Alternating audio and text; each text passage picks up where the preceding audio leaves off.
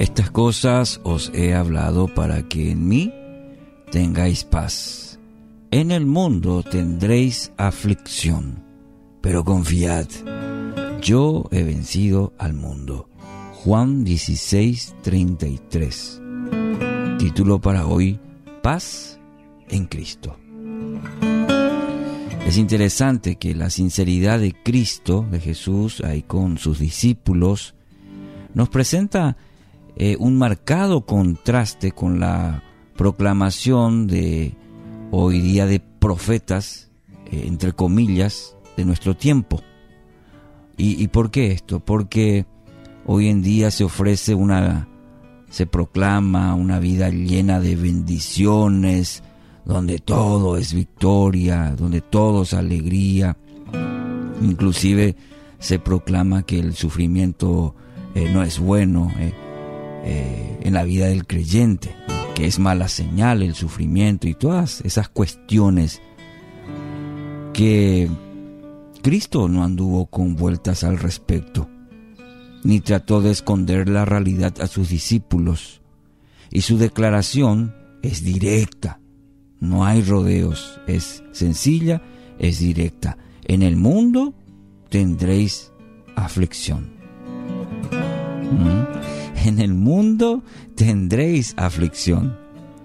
No hacía falta que diera mayores explicaciones acerca del tema, porque los discípulos mismos eran testigos del sufrido paso de Jesús por la tierra.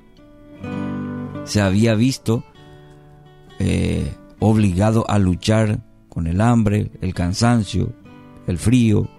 A diario debía manejar el eh, acoso de las multitudes, con su interminable procesión de curiosos, de interesados, de necesitados. Y además de esto debió lidiar con los cuestionamientos, las sospechas, las agresiones por parte de los movimientos religiosos del momento. Y ¿Y qué podremos decir de las angustias particulares que el grupo de hombres cercano a él, a Jesús, le, produjeron en más de una ocasión? Eh, los, mismos discípulos, eh, acá nací para Jesús en muchos casos. Y todo esto formaba parte de la experiencia de transitar por este mundo. El mismo Hijo de Dios, Jesús, enfrentó. Y en esta ocasión Cristo acompaña esta revelación con algunos principios muy importantes. Gran parte del sufrimiento en tiempo de aflicción, mi querido oyente, no procede de la circunstancia misma, sino de la manera en que reaccionamos a ella. Ayer hablábamos un poquitito de ello también en nuestra reflexión, la, perspectiva. Entonces, primera, eh, un principio importante que podemos rescatar de, este versículo, este texto, que gran parte del sufrimiento en tiempo de aflicción no procede de la circunstancia misma, sino de la manera en que reaccionamos a ella. Nuestra reacción frecuentemente es negativa, ¿verdad? Sí, porque nos sorprende lo, lo, que nos toca vivir, lo que nos toca pasar, la inocencia de, nuestro pensar queda admirablemente expuesta cuando exclamamos, ¿y por qué a mí? ¿Por qué a mí? ¿Cuántas veces hemos expresado esto, verdad? Y a lo mejor no expresado, pero a lo mejor nos invadió ese pensamiento, ¿y por qué a mí? Jesús les dijo, que lo que les había compartido era para que tuvieran paz en Él. Es decir, ninguno de ellos podía aducir que nadie les había advertido lo que les esperaba como consecuencia de ser discípulos del Mesías. Se reducía de esta manera un importante obstáculo en el manejo de conflictos.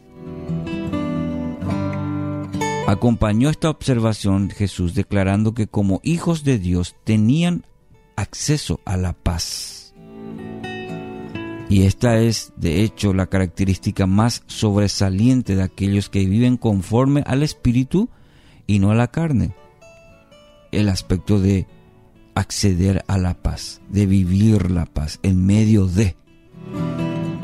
Sí, mi querido oyente, no es que están libres de las dificultades, no es que uno para de sufrir, ya no más contratiempos, ya no más sufrimientos, dificultades. No, no, no sino que en medio de las feroces tormentas de la vida experimentan una quietud y un sosiego interior, una paz interior que no tiene explicación. Son inamovibles en sus posturas porque lo que ocurre fuera de ellos no logra derribar la realidad interna, la paz interna. Lo que ocurre afuera mm, no logra derribar, quizás puede mover, pero ahí se mantiene firme, porque hay una realidad interna. ¿Y cuál es esa realidad interna? Paz de Dios, de Dios. Cristo les hizo notar, sin embargo, que esta paz la tenían en Él, en Jesús no era producto de la disciplina, no era producto de un cumplimiento de una serie de requisitos religiosos, entre comillas, ni de una decisión que habían tomado en el pasado de seguir a Jesús. La paz estaba en la persona de Cristo. La paz está en la persona de Cristo y solamente tendrán acceso a ella quienes están cerca de Él. Así mismo es, mi querido oyente, así como lo escuchó y así como este, estas palabras llegan a su corazón para que usted experimente esa paz solamente en la persona de Cristo y usted tiene acceso a ella cuando usted se cada vez está más cerca de Él. La paz es el resultado directo de su victoria, no de la nuestra. Y necesitamos experimentar eso en nuestra vida y para ello hay que estar cerca de Él. Dios en su sabiduría no nos da la paz, sino acceso a la persona que tiene la paz, a Cristo. Una relación con Él cercana, profunda, sincera. Esto nos obliga entonces a buscarlo siempre, el fuente de toda paz, fuente eterna de vida y plenitud. Que así sea hoy en su vida.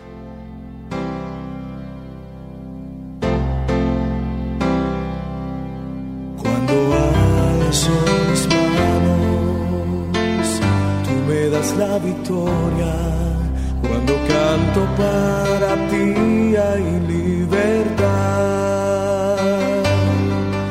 Cuando pienso en tu grandeza, yo siento tu presencia, el estar en tu presencia, yo encuentro